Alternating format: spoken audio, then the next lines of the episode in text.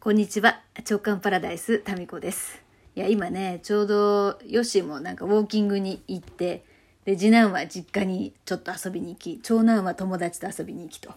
うんヨッシーね、ウォーキング行ったけど、ちょうど雨降ってきましたね。ざまあ見やがれって感じですけど。私もさ、本当に意地が悪いですね。えーまあ、それはそうとですね。それはそうと、そんなことは置いておいて、皆さん、えーこの直感パラダイスのですね、フォロワーがいつの間にか3000人を超えていました。ありがとうございます。ちょっと拍手でも入れときましょうか。はい。もう皆さんのですね、なんかお友達に紹介していただいたりとか、まあそういうことで、えー気がついたら3000人ってすごいよね。いや、だってさ、笑っちゃう。最初さ、0人だったんですよ。3年前か。え？?3 年前で。3年経ってないか、まだ。あれ？もうちょっとわかんなくなっちゃったな。0人。でもあんまりにもさ、0人ってさ、ちょっとなんか寂しいよね。なんかリアクション欲しいよなってことで、えー私がですね、独断と偏見で、えー選んだ、私のもうリアルなお友達の中からですね、約10名、10名ほどに強制的にですね、フォローしなさいと。ラジオを始めたんで聞きなさいということでお知らせしてからの今ですよ。最初まあ10名もなかったかな。うん。まあとにかくその10名以内からですね、3000人ですよ。3000人。この直感パラダイスきっかけで、クラブ JK に今いる人、コミュニティにね、入ってくれてる人も結構いるんですよね。だからこの直感パラダイスは今やってるその JK 塾自分開花塾のですね、えーまあ、その卒業生のクラブ JK も含めてなんかねこれあのテキスト代わり音声テキストみたいな感じの立ち位置になっていたりもして、まあ、JK 塾に入ってない皆さんもですね聞いて楽しんでいただければもちろん嬉しいし JK 塾の皆さんはああの講座の中で言ってたことってこういうことかとかいや、タミコさん講座の中で言ってても結局さ、自分もイライラしたりしちゃってんじゃんとかね。それが人間ですよ。だから私は、あの、先生でも何でもなければ、もう本当に、一庶民なんですよ。一、生命体。なんだろう？誰よ、あんたも。だから、今を生きる、共に生きる仲間なんですよ。で、その上から何か偉そうに言ってるとかじゃなくて、今目の前にある出来事から、こんなことをね、えー感じましたとか、今目の前で起こったことって実はこんな意味があるんじゃないかとか。で、いいと言われているこれを試した結果、こんな風な展開になったよねとか、そういうのを言いたいんですよ。そして、また、あの、そうか、じゃあそれ私もやってみようみたいなね。まあ、特に JK 塾のみんなはですよ。をやってみたらこんな風になりましたとか、その展開が聞きたいわけですね。そう。だから仲間なんですよね。もうね、人類みんな仲間です、仲間、本当に。だから私のことね、先生なんて呼ぶ人は、この世の中に誰一人いないですよね。先生じゃないもの。本当に。えーだからね、だから私あんまりね、人のことも先生って呼ばないんですよね。昔から。だって先生じゃないもん。っていう。だからさ、こういうのは生きにくいね。でも時々ちゃんと先生っていう時もありますよ。あの、それはもう、なんていうのかな。一応ほら、社会人として、大人としてそう言っていた方が、ここでは自然だろうなっていう時は言いますけど、まあ基本先生って言いませんよね。うん。まあそういうことで、えー先生でも何でもない、本当に一、一生命体を私が本日もお届けしておりますが、いや、面白いことがあったんですよ。で、こういうことを言いたいわけ。ちょっと今から面白い話しますよね。しますよねじゃなくてしますからね。ちょっとおかしいじゃん、もう。あのですね、日常の本当にどうでもいいことに物事の真実っていうのは隠されてるっていうすっごい面白い例がありました。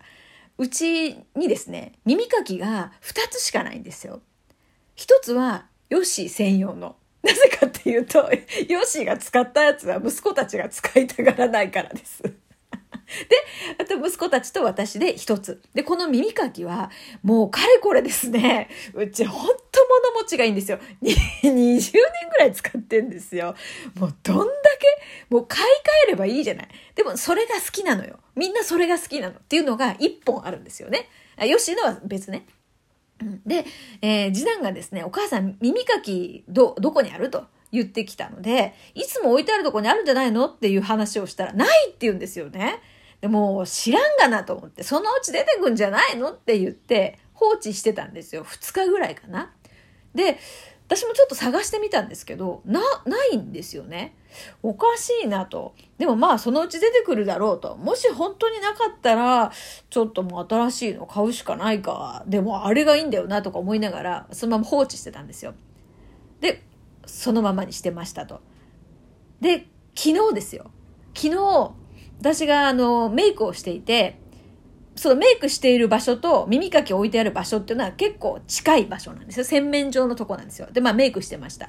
そしたらですね、そのアイライナーをこう使おうとしたら、アイライナーがピンってね、飛んでったんですよ。だからどんだけ乱暴なメイクなのかとか、そういうことは今どうでもよくて、どポロって飛んでったんですよ。で、アイライナーが飛んでいくとか、なかなかないでしょそういうシチュエーションって。なんか飛んでったんですよ。で、どこに飛んでったかっていうと、その、引き出しの裏側裏側のなんかちょっとした隙間にアイラアイアイライナーペンシルが落ちちゃったんですね。で、しょうがないからその引き出しごと動かして拾うようにこう動かしたんですよ。そしたらですね、なんとその引き出しの裏にですね、耳かきが落ちてたんですよ。こういうこと。分かった？今の。ちょっと説明しますね。で、私はその時に、まあ、普通だったらね、ああ、耳かきここにあったのか。で、もうそれで終わりじゃないですか。その時に私ね、感じたんですよ。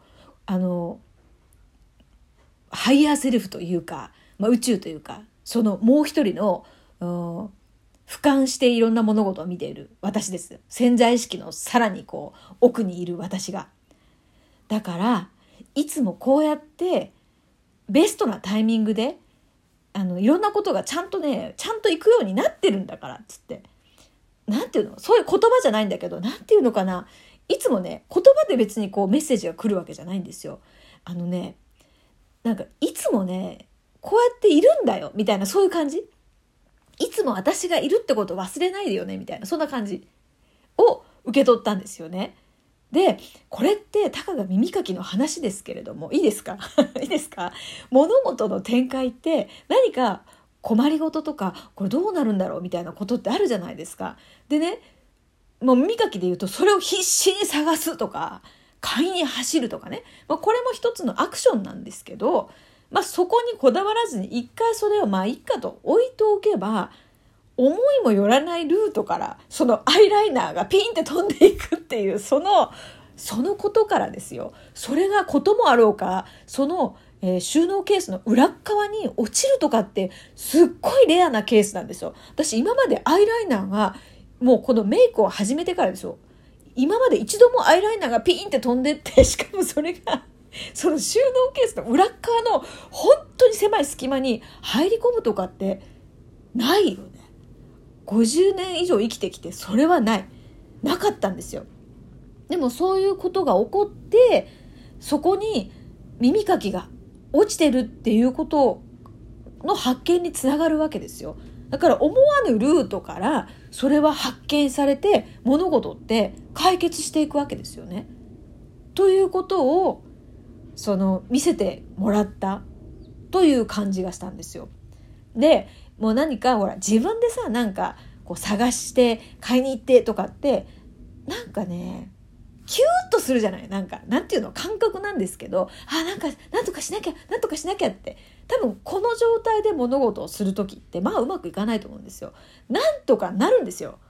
でなんとかなるよねって思った時にふと思った行動まあ私のこのメイクで言うなら、とりあえず今はメイクしようかなとかそういうふうにこうまあなんとかなるっしょみたいに置いといてでも日々のこうなんかなんていうのかなひらめいたことはするんですよ。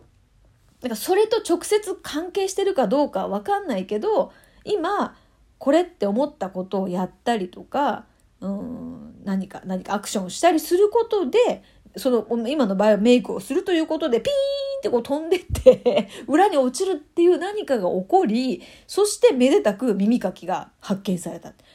だからそのね収納ケースを動かすのって、まあ、大掃除の時かなんかもうちょっと気合入れて掃除する時ぐらいなんですよね。でそこに落ちてるってまあ多分長男の仕業かなって、まあそこで人のせいにしますけど、まあ誰の、誰がそこにね、えー落としちゃったのかわかんないですけど、そういうことなんですよ。だから、まあ、何かアクションはするんだけど、勝手に物事が何にもしないのに展開していくってことはないんだけれども、なんか一旦置いといて、まあそれはそうとして、みたいな、このなんかゆとりが結局その、なんかいい方向に向かったりするっていうことにつながったりすると思うんですよ。